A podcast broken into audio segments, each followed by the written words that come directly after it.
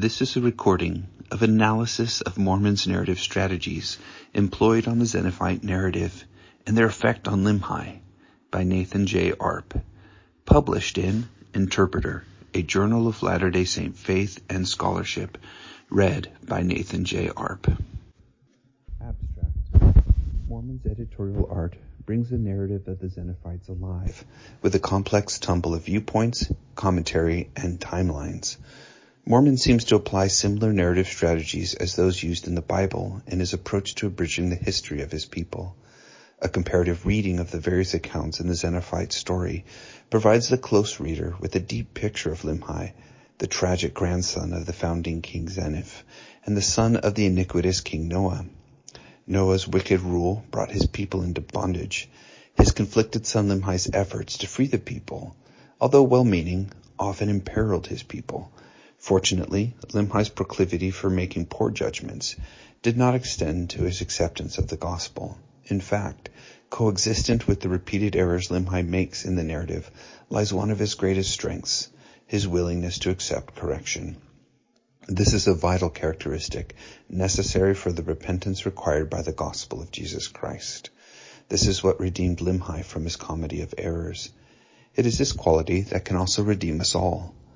Limhi's love for his father, in the end, did not doom him to make the same mistakes Noah did. When the messengers from God came, Limhi listened and accepted their message. Mormon's characterization strategies described here are a credit to his art and support the hypothesis that he is an inheritor of the poetics of biblical narrative. His narrative strategies not only characterize the cast in his narrative, but also characterize him. The care Mormon took in crafting his abridgment reveal his observational prowess. He saw God's hand in his people's history, and he went to great lengths to teach his readers how to see it too. His characterization of Limhi is a personal message about how wickedness and tyranny affect individuals. End of abstract. Many of us come to the Book of Mormon unprepared to appreciate its unique literary merits. This is understandable, seeing how the Book of Mormon's literary heritage comes from the Hebrew Bible, which also has been underappreciated by many of its readers. This is not completely our fault as modern readers, because the Hebrew Bible's literary conventions are unique amongst the world's literary traditions. It has only been since the mid-20th century that scholars have begun to elucidate these conventions in the Hebrew Bible. Furthermore, it has only been since the 21st century that these same literary approaches have been applied to the Book of Mormon. Applying biblical literary approaches to the Book of Mormon not only helps us better appreciate and understand the Book of Mormon, but also may indirectly support the Book of Mormon's own claims for its ancient authorship. For example, when Joseph Smith Jr. published the Book of Mormon in 1830, it would have been extremely unlikely for him to have written it with literary conventions not fully understood by scholars until the 1960s or 1970s. It is not the purpose of this present paper to prove that the Book of Mormon's usage of biblical literary conventions evinces its ancient authenticity, especially since this paper's application of these biblical literary approaches is speculative in nature. However, this paper still suggests that the Book of Mormon is what it says it is. This current study applies biblical literary approaches, often called narrative strategies, to Mormon's own approach to organizing the Zeniffite narrative. Specifically, this paper attempts to scrutinize Mormon's use of repetitive structures in the sequence of narratives spanning the book of Mosiah, chapters 7 through 25. This study will focus primarily on the structure of repetition encapsulated in the sermon of Limhi, Mosiah 7, who summarizes the history of his people and the much larger history of the people as abridged by Mormon, comprising Mosiah 9 through 25. These two histories not only represent a repetition of the Zeniffite history, but also represent two distinct viewpoints, Limhi's and Mormon's. It is important to note that these viewpoints are different in various ways. In agreement with biblical narrative strategy, this paper presents the narrator's point of view, Mormon's, as the correct viewpoint. Of added import, Limhi's viewpoint, although comparatively wrong on various issues, is nonetheless intended by Mormon for inclusion. I argue that Mormon intended for the reader to compare these two viewpoints, knowing that it would flesh out the characters of Zeniff, Noah, and especially Limhi. I have included the table below to aid the visualization of the two main viewpoints, as well as provide the organizing framework for the overall paper. In its attempt to analyze Zeniffite narrative, this paper also highlights Mormon's ingenious narrative strategies, which not only characterize Limhi in uniquely personal ways, but also characterizes Mormon through how he handles this narrative. We see a good but deeply traumatized Limhi err again and again because of his father, but in the end he still finds salvation through the gospel. The way Mormon's narrative treats Limhi is often unflattering, but creates a character that is extremely relatable to a reader continually trying to do what is right, but stumbling nonetheless. Limhi's story for these readers can bring hope. Identifying Mormon's narrative strategies in the narrative account helps the reader understand what Amaron noted in the 10-year-old future writer, quote, a sober person, quick to observe, unquote. Mormon's narrative techniques, especially his treatment of Limhi, show a sensitive soul's response to the tragedy that was Noah's reign and its continuing effect on the Nephites. It is a message to us about tyranny and redemption. Hopefully, we can be just as sober and quick to observe as Mormon. Limhi, Zeniff is to blame, a comparison of Zeniff and Limhi. Mosiah 7 offers a summarized history of the Zeniffites through a proclamation given by Limhi, the Nephites colony's third king. It is important to know that Mormon specifically chose to record this portion of this talk out of the quote many things Limhi spoke to the people. Mormon doesn't always interrupt the flow of his narrative to speak directly to the reader but he does so here employing the first person pronoun I. It may be that Mormon includes this speech to call our attention to Limhi in his sermon, likely because it will differ from Mormon's presentation of this same history comprising Mormon 9 through 21. In chapter 21, Mormon's flashback returns to the time narrated in Mosiah 7. Limhi's sermon in chapter 7 helps characterize Limhi and the other characters in ways that simple description could not. Additionally, including Limhi's and Zeniff's point of view, as well as an abridged account that includes the multiple viewpoints, layers Mormon's narrative with meaning. In this combination of accounts, Mormon leaves the reader with leeway to form opinions and entertain multiple hypotheses. In a way, he puts us in his position, the position of a later reader who has multiple viewpoints and records to weigh and wrestle in order to come up with God's message for us today. According to some scholars, this is precisely how Hebrew narrative was written in the Bible. Instead of providing a single thoroughly argued answer, like the Greco-Roman tradition, the Hebrew authors merely suggest and indicate, making use of ambiguities and multiple viewpoints to guide the reader to the possibility of multiple hypotheses. These strategies were especially beneficial for nuancing and fleshing out the Bible's characters. It is from this standpoint in narrative strategy that this paper analyzes this segment of narratives and how its unique composition characterizes its cast of people.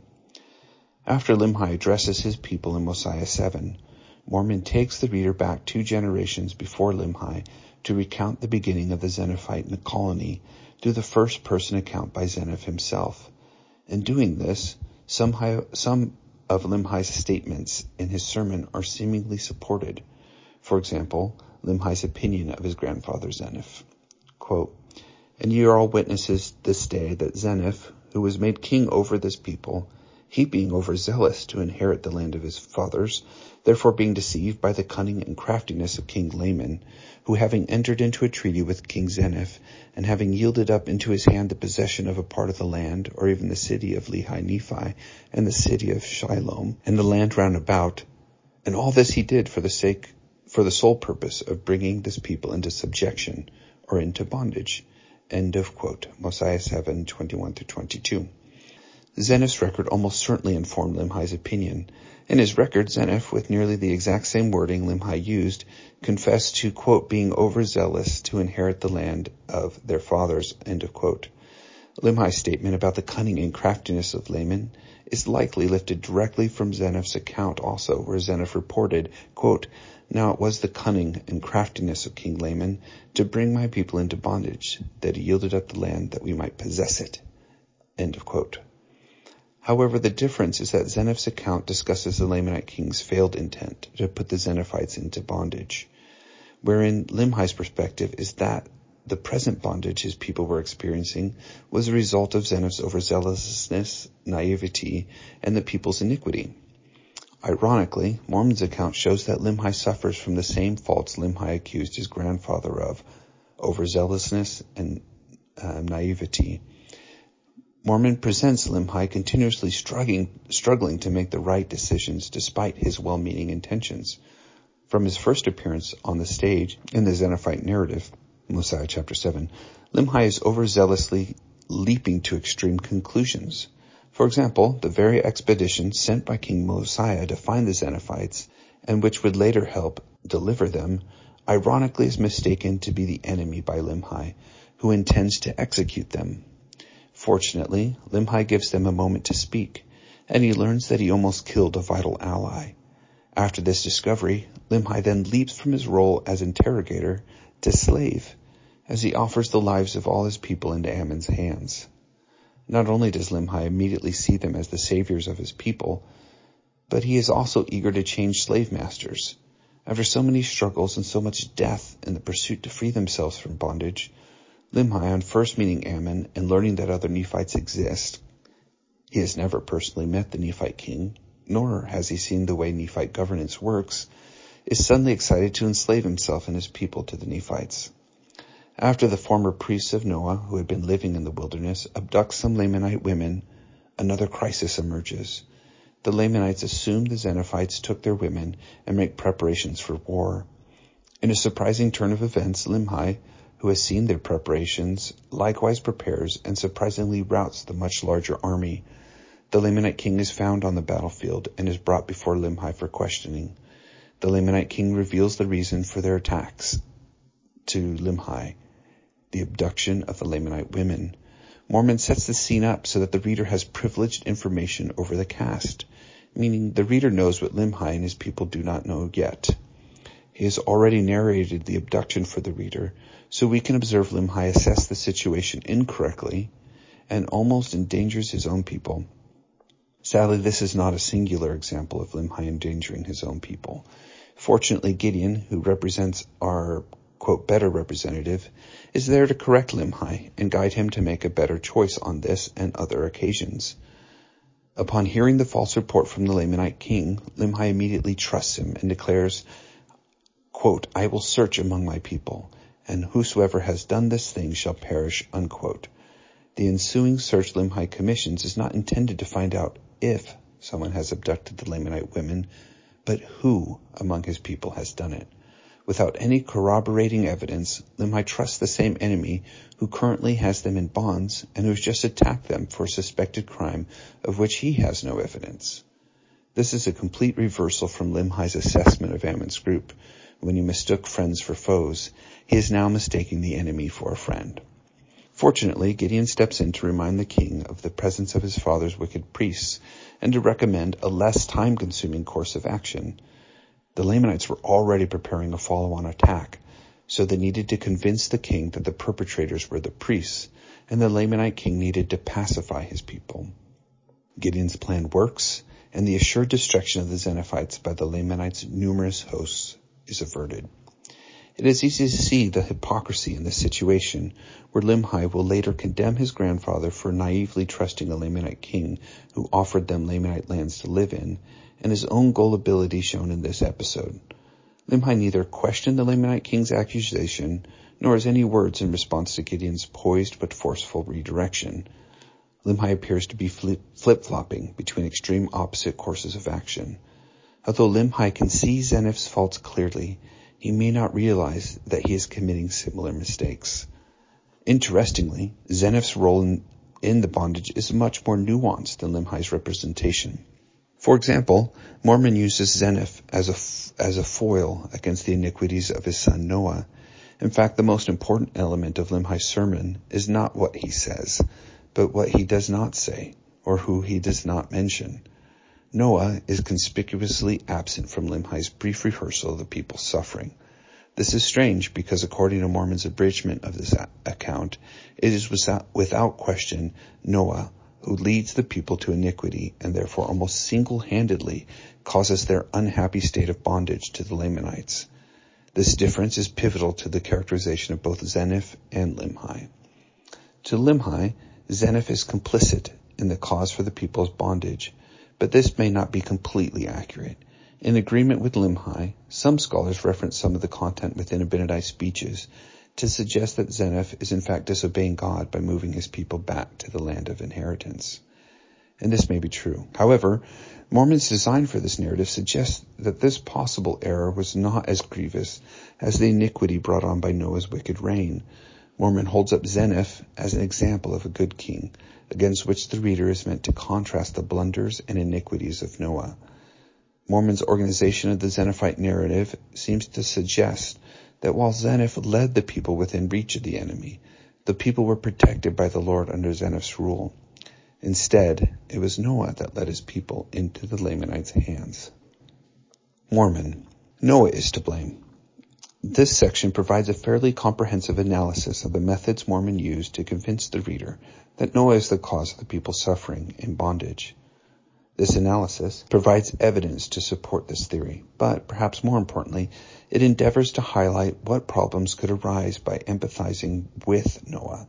So when Limhi is unable to criticize his father in the summation of his people's situation in Mosiah 7, it factors into the return reader's calculus that points to Limhi's dangerous reign.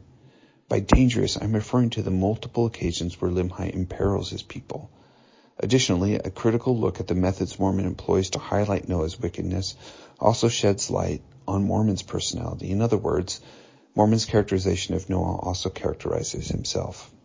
With the change in kingship from Zeniff to Noah, the narrative, in the style of the Bible, shows how Noah veers away from the path of his father to become the root cause of the people's iniquities. Matthew Bowen points out that, quote, the statement that Noah did not walk in the ways of his father levies an immediate and distinctively negative evaluation of him as a king and of his kingship. In fact, the rest of Mormon's King Noah narrative and every mention of him thereafter can be seen more or less as a fleshing out of this statement. End of quote. The implication of this statement for Zeniff is that he was a righteous example against whom Mormon compares Noah. According to Mormon, Zeniff, quote, kept the commandments of the Lord, unquote. Generally, the narrative clearly shows Noah to be the root cause of the people's wickedness. Bullet 1. Noah had many wives and concubines, and he did cause his people to commit sin and do that which was abominable in the sight of the, of the Lord. Yea, and the people did commit whoredoms and all manner of wickedness. Bullet 2. Noah creates a tax to support himself and his newly consecrated priests, quote, and thus they were supported in their laziness and in their idolatry and in their whoredoms by the taxes which King Noah had put upon his people. Thus did the people labor exceedingly to support iniquity. And the people also became idolatrous because the people were deceived by the vain and flattering words of the king and priests. End of quote. Bullet three. Quote, Noah became a winebibber and also his people. End of quote. The narrative presents the people mirroring the actions of their king who is completely going against the actions of the previous king, another important point to the narrative. Bullet 1.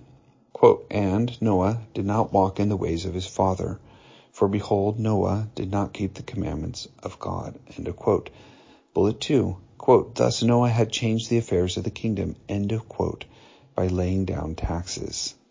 Bullet 3. Noah put down all the priests that had been consecrated by his father and consecrated new ones in their stead such as were lifted up in the pride of their hearts. End of quote. Fourth bullet point. Against some Lamanite incursions, quote, Noah sent his armies, unquote, instead of leading them personally like his father, who did so, quote, in the strength of the Lord, end of quote. Noah chose to walk in the same iniquitous path as his biblical predecessors Solomon and Rehoboam, who burdened the people with heavy taxes. Biblical scholar Amos Frisch, for example, noted specific language in 1 King that has clear parallels with the term, quote, harsh labor, unquote, used to describe Israelite toil under Solomon's taxation and building projects to the bondage they experienced in Egypt. Frisch comments that, quote, Solomon is in his twilight years compared to Pharaoh, end of quote.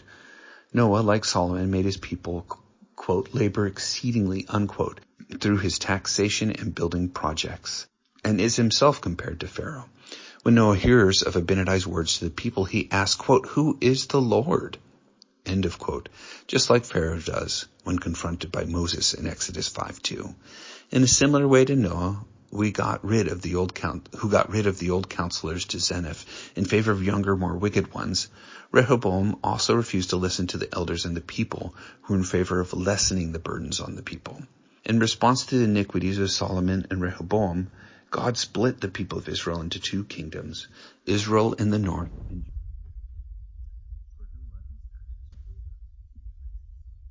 a tragedy which, in opposition to Limhi's speech, was caused almost entirely by Noah and had almost nothing to do with Zeniff. Because of Noah, the people were wicked. Because of Noah, there were wicked priests. Noah and his priests' wicked examples lead the people beyond the wickedness listed above and towards violence. Up to the battle described briefly in Mosiah 11, 18 through 19, the people are shown copying the king. Yet the narration describing the bloodthirsty nature of the people begins to deviate from the previous mimicking model. After a small victory, Mormon narrates that the people, quote, did boast and did delight in blood and the shedding of blood of their brethren. This because of the wickedness of their king and priests, end of quote.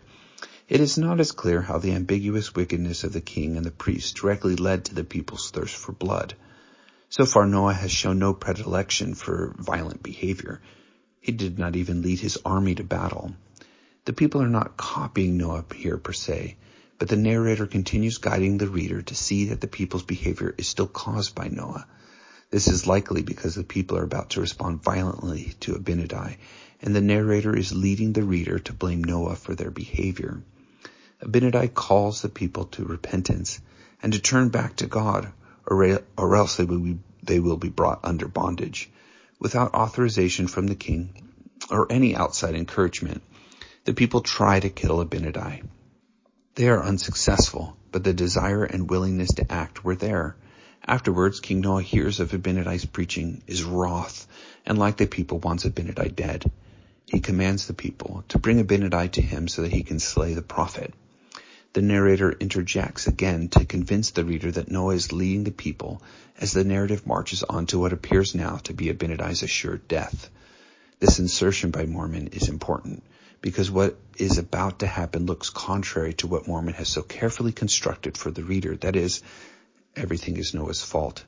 As we will see later, this contradiction provides us greater access to Mormon's character as well.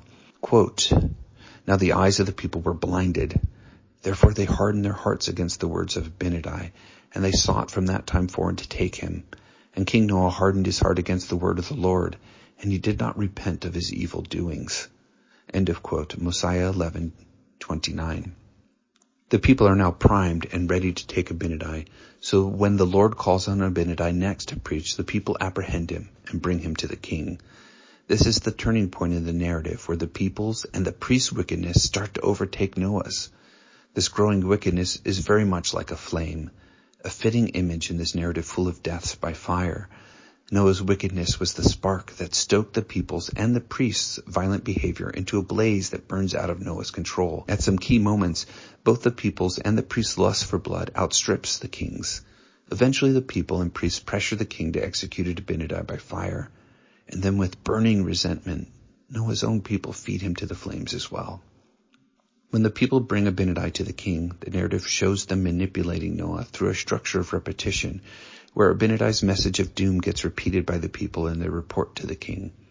According to the narrative, Abinadi includes one prophecy of doom aimed specifically at Noah, but the people report three, bulleted below. Mormon's artful repetition of the people's report of Abinadi's preaching reveals the people's intention. Mormon is allowing the reader to inter- indirectly perceive the state of the Zeniffite people by disclosing their strategies to ma- manipulate the king. They are reporting Abinadi's preaching, but maximizing the threats against Noah in order to enrage him, while simultaneously minimizing Abinadi's words against the people. Abinadi's narrative pros- prophecy against Noah. Quote, and it shall come to pass that after the life of King Noah shall be valued even as a garment in a hot furnace, but he shall know that I am the Lord. End of quote. Mosiah 12:3. The people's report of three prophecies against Noah. One, quote, And he also prophesieth evil concerning the life, and saith that that life shall be as a garment in a furnace of fire. End of quote, Mosiah 12:10. Next, quote, And again he saith that thou shalt be as a stalk, even as a dry stalk of the field which is ran over by the beasts and trodden under foot. End of quote. Mosiah 12:11. And finally, quote, And again he saith, Thou shalt be as a, as the blossoms of a thistle, which when it is fully ripe, if the wind bloweth, it is driven forth upon the face of the land. And he pretendeth the Lord hath spoken it. And he saith, All this shall come upon thee, except thou repent, and this because of thine iniquities. End of quote. Mosiah 12:12. 12. in Abinadi's reported words in Mosiah 12, 1 through 8, most of the threats made by Abinadi are actually against the people. The narrative is showing the people manipulating the king, trying to get him angry so that he will execute him. Mormon's once ironclad case against Noah seems to progressively become more ambiguous. Ultimately, the people's subtle artifice is, completed by their merely suggestive tone in quote, Behold, here is the man. We deliver him into thy hands. Thou mayest do with him as seemeth thee good. End of quote. The implication, implication is clear the people are handing Abinadi over to the king for execution. Ultimately, they are leveling two charges against Abinadi. According to John W. Welch, the, char- the two charges are lying concerning the king and false prophesying. See Mosiah 12:14. This structure of repetition reveals the cunning artifice of a people who are bloodthirsty enough to want a prophet dead, and a king to do it for them Mormon's account stresses Noah's life, Noah's accountability for the iniquity of the people. As much as Limhi may have wanted to see the people as the real reason behind Abinadi's death, in the end, Noah ordered his death. Welch observed, quote, Noah alone entered the judgment against Abinadi and turned him over for execution. End of quote. Noah didn't need the people to help him hate Abinadi any more than the people required Noah's help for the same purpose. Despite all the chances he had to change his mind, Noah did not.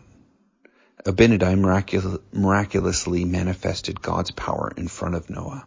Abinadi theologically pounded the priests in front of him. In response to Abinadi's preaching, Alma pled for Noah to spare Abinadi. And even after Noah himself began to question the decision to execute Abinadi, he ultimately caved in to the priests and ordered Abinadi's death. However, this ambiguity in the buildup of Abinadi's death manifests an important characteristic of Mormon, highlighted by Grant Hardy. Quote, Mormon sees himself as a historian with the responsibility to tell the story of his civilization comprehensively and accurately. End of quote. Hardy continues, quote, Mormon believes that history, fairly and objectively written, will, will provide an adequate demonstration of God's providence and design. End of quote. Although Mormon seems to go to great lengths to present Noah as the root cause of the people's wickedness and for the death of Abinadi, his ideological purposes are not enough for him to change the account to more narrowly focus the reader on Noah. Instead, he, he tells a more complete story with ambiguity relying on strong commentary against Noah to help the reader to clearly grasp his ideological message. Even so, Mormon's stringent adherence to history can more fully convince the reader to trust him as the editor. We can see the care he takes to relay his message with artistry and accuracy. Relatedly, Mormon sincerity is one of the characteristics that personally touched me and opened me up to the possibility that Mormon's message about Christ was sincere and could be accurate too. Limhi and Mormon, Perspectives on Abinadi's Murder, Limhi and Noah. Limhi's account stresses the unique doctrine about Christ as the reason he was executed. But Mormon's account stresses that the people and the king did not actually care about, about Abinadi's specific doctrine about Christ. In fact, Abinadi's teachings as presented by Mormon do not even include the name of Christ, much less any doctrine about him. Even so, the people and the king want to kill Abinadi because they felt he had judged them. In Abinadi's second attempt at prophesying to the people and calling on them to repent, Mormon does not record any teachings about Christ. And like the first attempt, he does not even mention Christ's name. Again, this does not matter to the people. They bind him and bring him to the king anyway.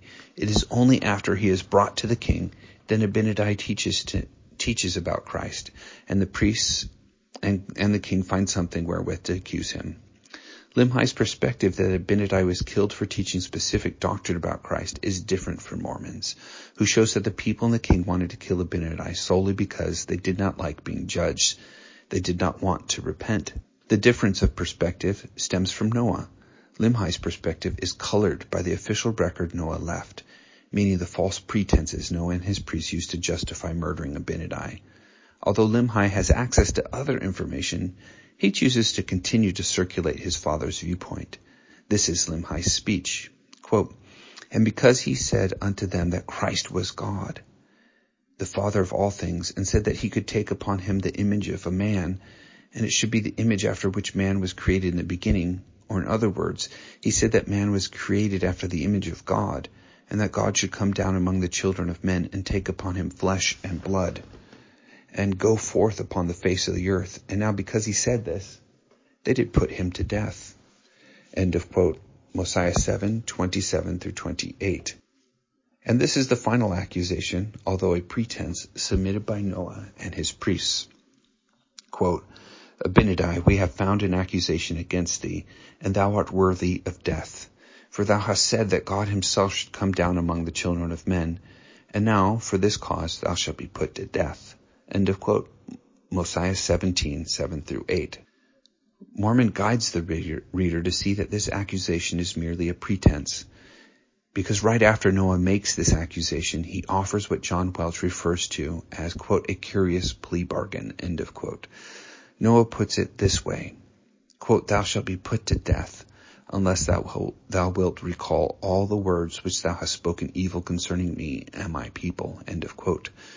Noah is not asking him to retract the statements about God that Noah's official accusation highlights, but rather desires that Abinadi retract his condemnation of Noah and the people's wickedness. This plea bargain shows that Abinadi was killed because he spoke out against the king and the people's wickedness, and not because Abinadi preached about Christ as suggested by Limhi. Welch further defines Noah's plea bargain thus, quote, Noah's conduct here is despicable and wholly self-centered. His willingness to forget the charge that Abinadi had blasphemously offended God if Abinadi would simply withdraw his words is blatantly driven by selfish, unrepentant concerns. End of quote. Reviewing Noah's iniquities in detail is important because it shows how much Limhi had to overlook when he did not mention his father as the reason for his people's bondage in his public speech in Mosiah chapter 7. Additionally, when Limhi later recounts Abinadi's death to his people in Mosiah 7, he states his father's trumped up charges as the reason for Abinadi's execution. Limhi's agreement with these charges manifests a weakness in Limhi. Limhi knew his father was wicked, but he preferred, it seems, to continue in a certain state of denial. Mormon states that Limhi was, quote, not ignorant of the iniquities of his father, but he was still unwilling to blame him for the bondage forced upon his people, and he was unwilling to acknowledge his father's pride and selfishness as the real force behind Abinadi's killing. Limhi most likely had access to a lot of the records Mormon used to make up, of, make up his account. He could have accepted and expressed the, res- the faults of his father, but he chose not to. It is due to this very bias for his father that Limhi makes a grave mistakes as a new vassal king to the Lamanites. After the Lamanites capture the Zeniffites, they give the Zeniffites two conditions. One, give half of all their possessions to the Lamanites annually, and two, deliver up Noah to the Lamanites. Failure to meet these conditions would result in their death. Even after all Noah had done, Limhi struggled with surrendering his father. According to Mormon, quote, and now Limhi was desirous that his father should not be destroyed, end of quote. It seems Limhi either hesitated to make this decision or was planning to disobey this condition because Gideon is obliged to send men out secretly to look for Noah. This possibility that Limhi may have been willing to imperil his people because of a lingering loyalty to the very person who caused this horrific scenario in the first place is a telling but life-threatening mistake. It seems a selfish or at least self-centered act to imperil the very same people who had just made him king to protect his villainous and cowardly father. Accordingly, Gideon's quote, secret envoy unquote, is most likely only hidden from Limhi, who is supported by the fact that the Lamanites already knew that Noah had fled. Therefore, Gideon would have no need to hide his search efforts from the Lamanites. This preposition that the secret envoy was only hidden from Limhi is also supported by the chain of reporting that ensues. Noah's death is reported to Gideon's men and then to Gideon, but never reported in the narrative to Limhi. The fact that Gideon felt that he had to hide his search party from Limhi reveals just how serious Limhi was about protecting his father at the possible expense of his people. The direct result of the report of Noah's death sets up the oath between the Lamanite king and Limhi. This is the first of three times that Gideon acts to save the people, despite Limhi's unwitting efforts to compromise their safety. It is important to note that a report about his father's last days as king were likely provided to Limhi. During the siege from the Lamanites, Noah not only used his concern for his people as a pretense to stay Gideon's sword, but exploits the women and children of his own people to escape. Limhi comes to power as a result of the Lamanite takeover and his father's cowardly flight. Limhi's reaction to the news of his father's revoltingly selfish acts in Noah's final days as king unfortunately are not included in the record. Even after all this, Limhi neither condemns nor even mentions his father in Limhi's accounting of his people's history in Mosiah 7. The speech, although encountered first by the reader, actually occur, occurred many years after these events. But even so, Limhi seems unable to speak evil of his father. An additional method Mormon employs to innovatively and indirectly convince the reader of Noah's iniquity and therefore indirectly criticize Limhi's lingering issues, is to have the modern reader read Mormon's abridged account along with characters in the narrative. To further guide the reader's own perception of this account, Mormon includes the reaction from Ammon's group to the history of the Zeniffites in Mosiah 21, 28 through 31. When we read the account of the events from most of the same records available to Limhi, but with a different perspective than Limhi's, we can get a deeper understanding of how affected Limhi was by his wicked father. This method of supplying the same information to the reader and a group of characters in the narrative is called an even-handed approach, which is detailed in the next section. Mormon and Limhi, Reading Records. Noted by James Faulconer, the Book of Mosiah, which houses the Zeniffite story, is, quote, underscored by its unconventional narrative, which forces us to read it in chunks that are out of chronological order. End of quote. Evinced by editorial comments, this anachronistic narrative structure seems intentional as an important tool for the reader to reconstruct the meaning and intent of these narratives. This unconventional structure also forces the reader into an even-handed position where we experience the drama of reading records with the characters. We find and read records together. Mormon can facilitate our reading experience through variously introducing and interpreting various records that the reader encounters with the characters. Of particular interest to this paper is the simultaneous reading experienced by the reader and Ammon's group. This happens with the Zeniffite record comprising Mosiah chapters, chapters 9 through 21, verse 21 where we read it at the same time as Ammon and his group. Ammon and the reader learn about the Zeniffite history at the same time through Limhi's speech. After Limhi's synopsis of his people's history, he presents Ammon with the records of his people from the time they left the, Neph- the Nephites up until Limhi's reign for him to read. Mormon delays informing the reader about Ammon's responses to the records until after he allows us to read Mormon's edited account of Zeniffite history as well. It is only after the reader is caught up that Mormon provides Ammon and his company's response to Zeniffite history. This anachronistic strategy allows Mormon to guide the reader's own reaction to Zeniffite history by providing Ammon's reaction to the same history Ammon and the reader just read. These reactions led the reader to be saddened by the loss of life depicted in Zeniffite history, to blame Noah and his priests for the iniquity of the people, and to mourn the death of Abinadi and the departure of Alma.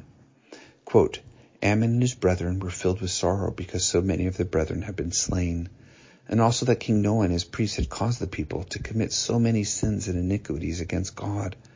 And they also did mourn for the death of Abinadi, and also for the departure of Alma and the people that went with him, who had formed a church of God, through the strength and power of God and faith on the words which had been spoken by Abinadi. What this party's response also implies may be that Limhi, who had the same access to the records he provided Ammon's group, could also have had the same reaction as they did, but Limhi didn't. For all his interest and love of records, shown in Mosiah 8, 5 through 21, Limhi does not seem to know how to read them objectively. This creative strategy lets Mormon show us rather than tell us about the personal impact a wicked king can have, not only on his people, but especially on his son. Despite all the suffering Limhi endured because of his father's sins and mismanagement of his kingdom, Limhi was still unwilling to accept or even publicly acknowledge them. Mormon unequivocally shows and tells the reader that Noah was the true problem for the Zeniffites, but merely shows us through nuance how Limhi responded to Noah's iniquitous leg- legacy. Fortunately, Limhi and the Zeniffite story does not end with the death of Abinadi. Mormon and Limhi. God delivers his people. Alma compared to Limhi. Mormon is quick to show the reader that Abinadi did not die in vain. Right after he narrates Abinadi's tragic ending, Mormon narrates the birth of the church through Abinadi's only apparent convert, Alma. Alma, along with Abinadi, is the undisputed hero of the Zeniffite account. He represents the best in this account. Mormon expresses his condemnation of Alma through some of Mormon's most direct engagement with his overall work, the Book of Mormon and certainly his most blatant engagement in the text of the Zeniffite narrative.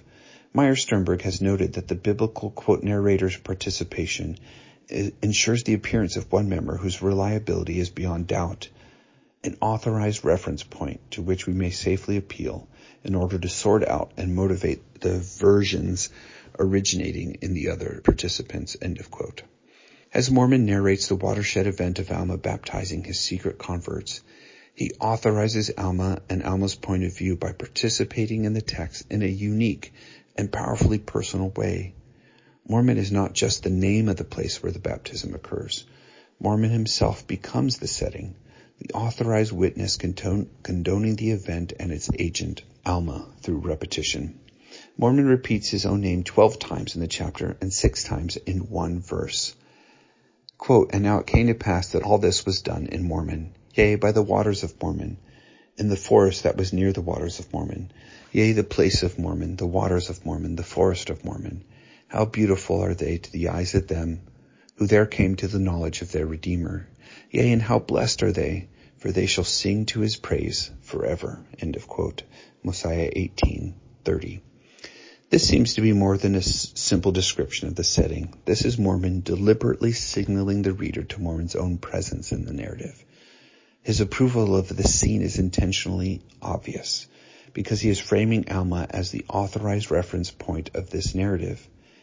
His version, Alma's version, quote, will figure as the tale's objective truth, end of quote.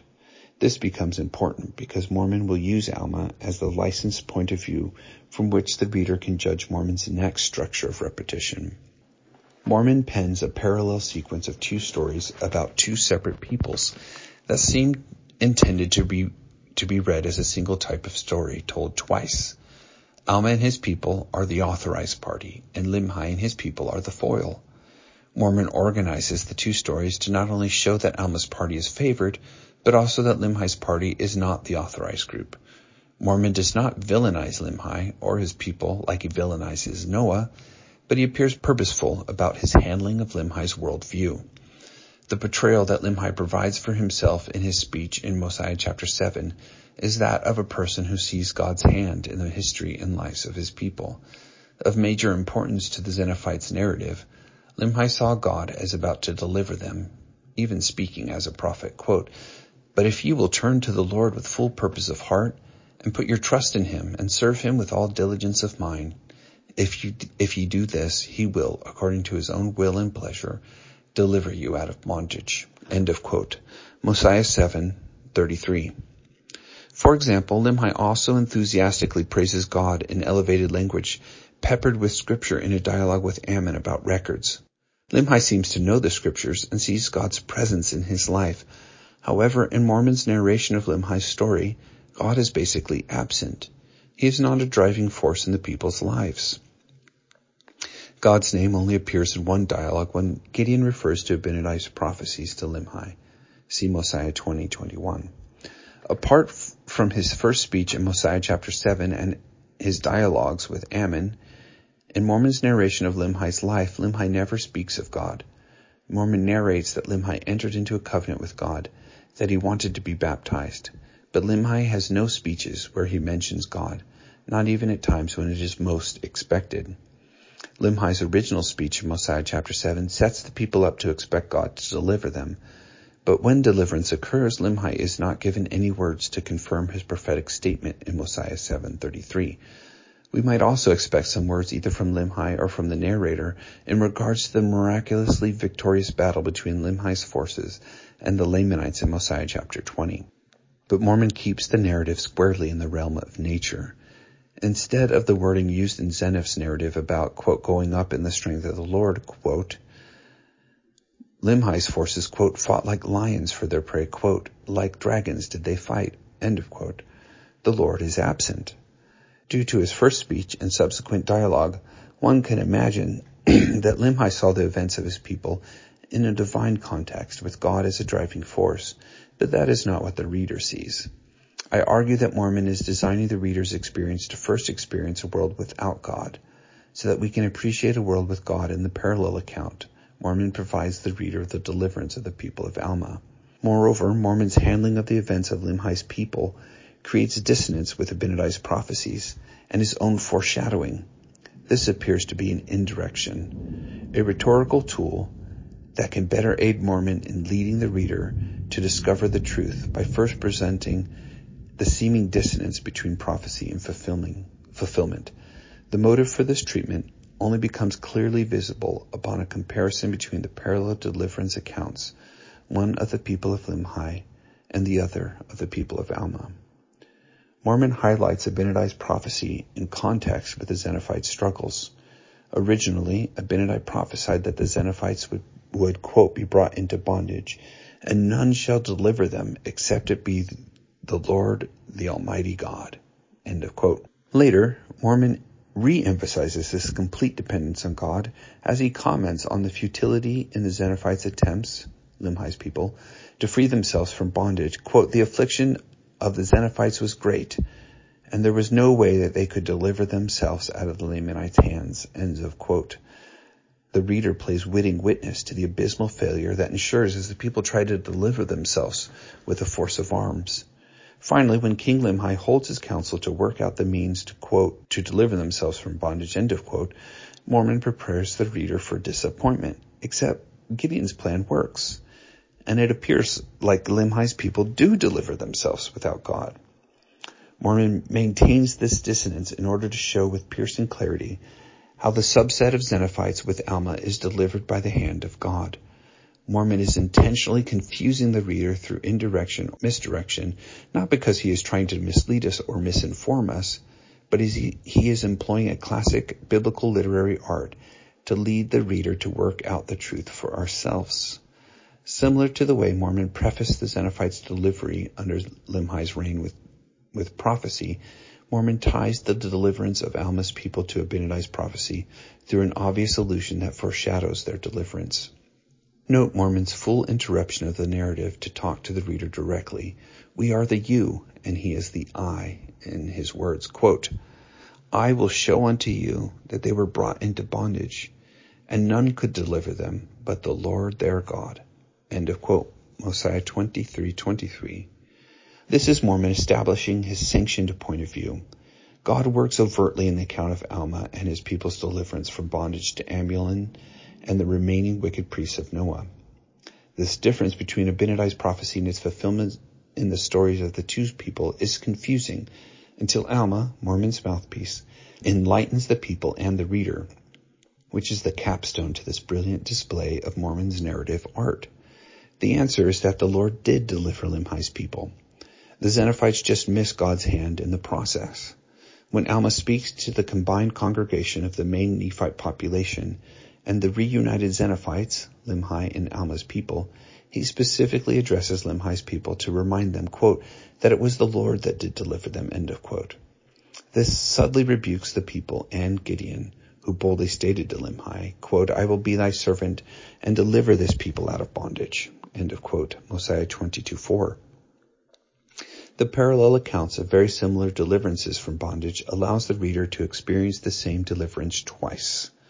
Once from a world without revelation, Limhi's people, and once again with our eyes open to God's action, Alma's people.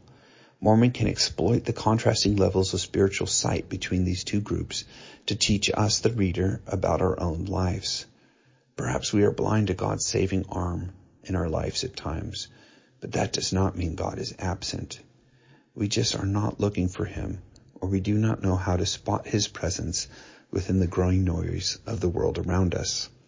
These parallel accounts can theologically reward the reader with a subtle sermon on the importance of faith and revelation, but they also inadvertently continue the criticism leveled against Limhi for his sympathetic views of his wicked father. When Mormon included Limhi's perspective regarding King Noah, it worked to emphasize Mormon's villainization of Noah but it also inadvertently caught Limhi in the crossfire. Similarly, Mormon's possible removal of God from the narrative in Limhi's experience emphasizes Alma's spiritual standing in contrast to Limhi's. This is a striking example of how a repetitive structure can characterize a narrative's cast. Throughout the Zeniffite account, Mormon highlights how Limhi continues to make poor judgments as a possible result of his lack of revelation and spiritual, spiritual sight. His multitude of errors and the exuberance by which he commits them may leave his life open to a humorous interpretation by a modern reader, but was almost certainly not part of Mormon's original intent. Highlighting Limhi's weaknesses, a possible comedy of errors. Without the full guidance of the Spirit, and suffering under a likely bias from, his, from and for his father, Mormon presents Limhi continuously struggling to make the right decisions, despite his well-meaning intentions. On many occasions, Limhi jumps from extremes based on surface level data. However, on at least two incorrect positions, he is quite fixed. He maintains a bias for his father, and he believes that combat is the way to deliverance for his people. Limhi's trust in the force of arm, arms is first seen upon his meeting with Ammon's group. Coincident with the arrival of Ammon's party, Limhi boldly declares to his people that deliverance, quote, is at hand or is not far distant, quote, but also confesses, quote, I trust there remaineth an effectual struggle to be made, end of quote. Limhi almost certainly uses the word struggle here to refer to combat, seeing that he includes the three failed battles with the Lamanites as part of their many strugglings, which had been in vain. After Mormon's chronological displacement, forming Mosiah chapters 9 through 21, returns back to the encounter with Ammon, everyone is trying to identify a way to, quote, deliver themselves from bondage, end of quote. After deliberating, they finally realize that the sword will not work. Gideon presents a plan that involves inebriating the Lamanite guards to escape without sustaining or inflicting a single casualty. Limhi's flair for dramatics peeks out of the narrative in his execution of Gideon's plan. Gideon's plan called for a quote tribute of wine end of quote to be given to the Lamanite guards so that they would become drunk. When Limhi sends the tribute, quote, he also sent more wine, end of quote, which might have been a critical part of the plan, but it also could be Limhi's overenthusiastic personality reaching out of the page. Limhi's exuberance also could turn his negotiation of talking points for his and Ammon's speeches into a comical moment.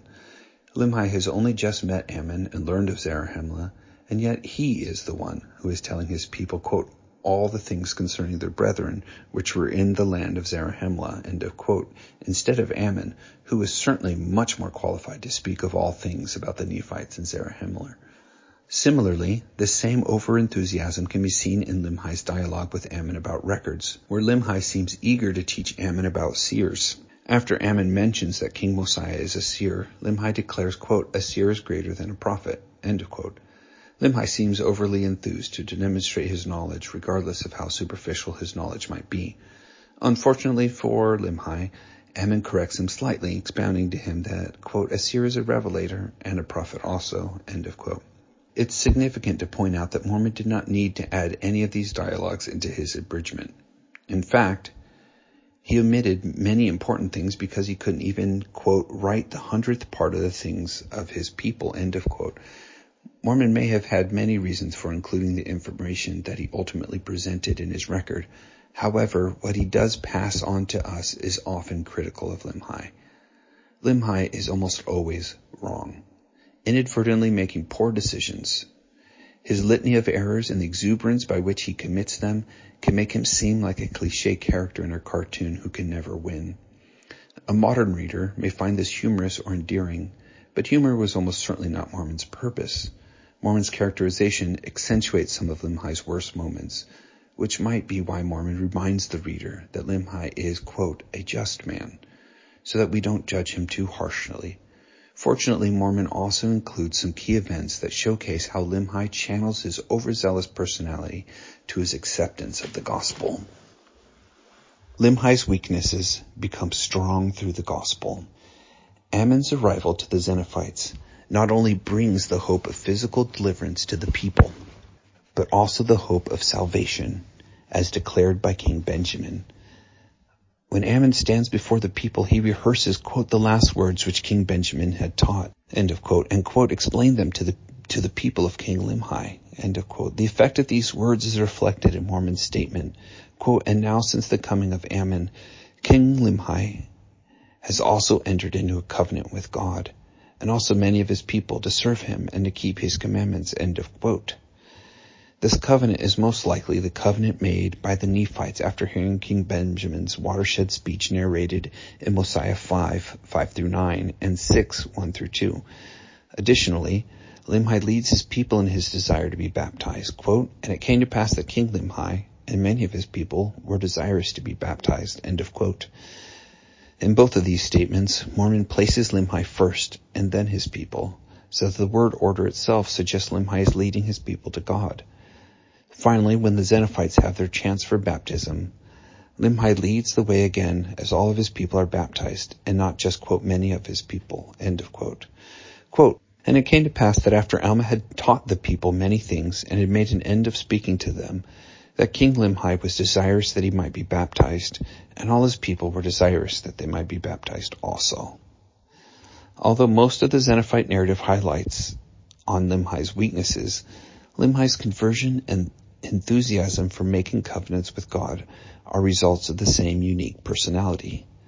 I argue that Mormon, who purposefully chose narratives that included Limhi's weaknesses, did not highlight these for the reader to to condemn Limhi, but rather in Mormon's artful rendering of these narratives, the reader can find a relatable example in Limhi. Despite his many errors, Limhi remained willing to accept correction. Limhi, although plagued by his bias for his wicked father, did not have to follow his father's example of pride and, and incalcitrant behavior before the messengers of the Lord. In fact, when the messengers from God came, Limhi chose to accept their message and lead his people to baptism. In the end, we can learn from Limhi's willingness to repent. After all, repentance brings salvation. The baptism of the Zeniffites marks the closing curtain for Limhi. He is never mentioned again. Mormon's handling of the Zeniffite narrative story presents Limhi as a dynamic, dramatic, humorously endearing, and ultimately a Christian of conviction. He's an example of someone whose weaknesses become strong through the influence of humility and God's grace. Mormon's characterization strategies described here are a credit to his art and support the hypothesis that he is an inheritor of the poetics of biblical narrative. These narrative strategies also suggest that the Book of Mormon is an authentic ancient record. His narrative strategy, strategies not only characterize the people in his narrative, but also characterize him the care Mormon took in crafting his abridgment reveals his observational prowess. He saw God's hands in his people's history, and he went to great lengths to teach his reader how to see it too. His characterization of Limhi is a personal message about how wickedness and tyranny affect individuals.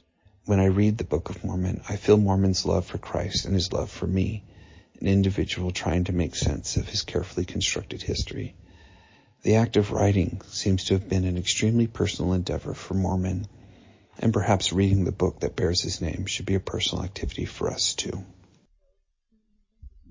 Narrative Strategies Employed on the Zeniffite Narrative and Their Effect on Limhi by Nathan J. Arp. published in Interpreter, a journal of Latter-day Saint faith and scholarship, volume 59, 2023, read by Nathan J. Arp. This audio recording is copyrighted under a Creative Commons license and may be freely distributed if it remains unchanged. The journal and its website are credited and is for non-commercial use. A printed version of this and many other articles can be found at journal.interpreterfoundation.org. More information about the Interpreter Foundation, along with a wide array of additional resources, can be found at interpreterfoundation.org.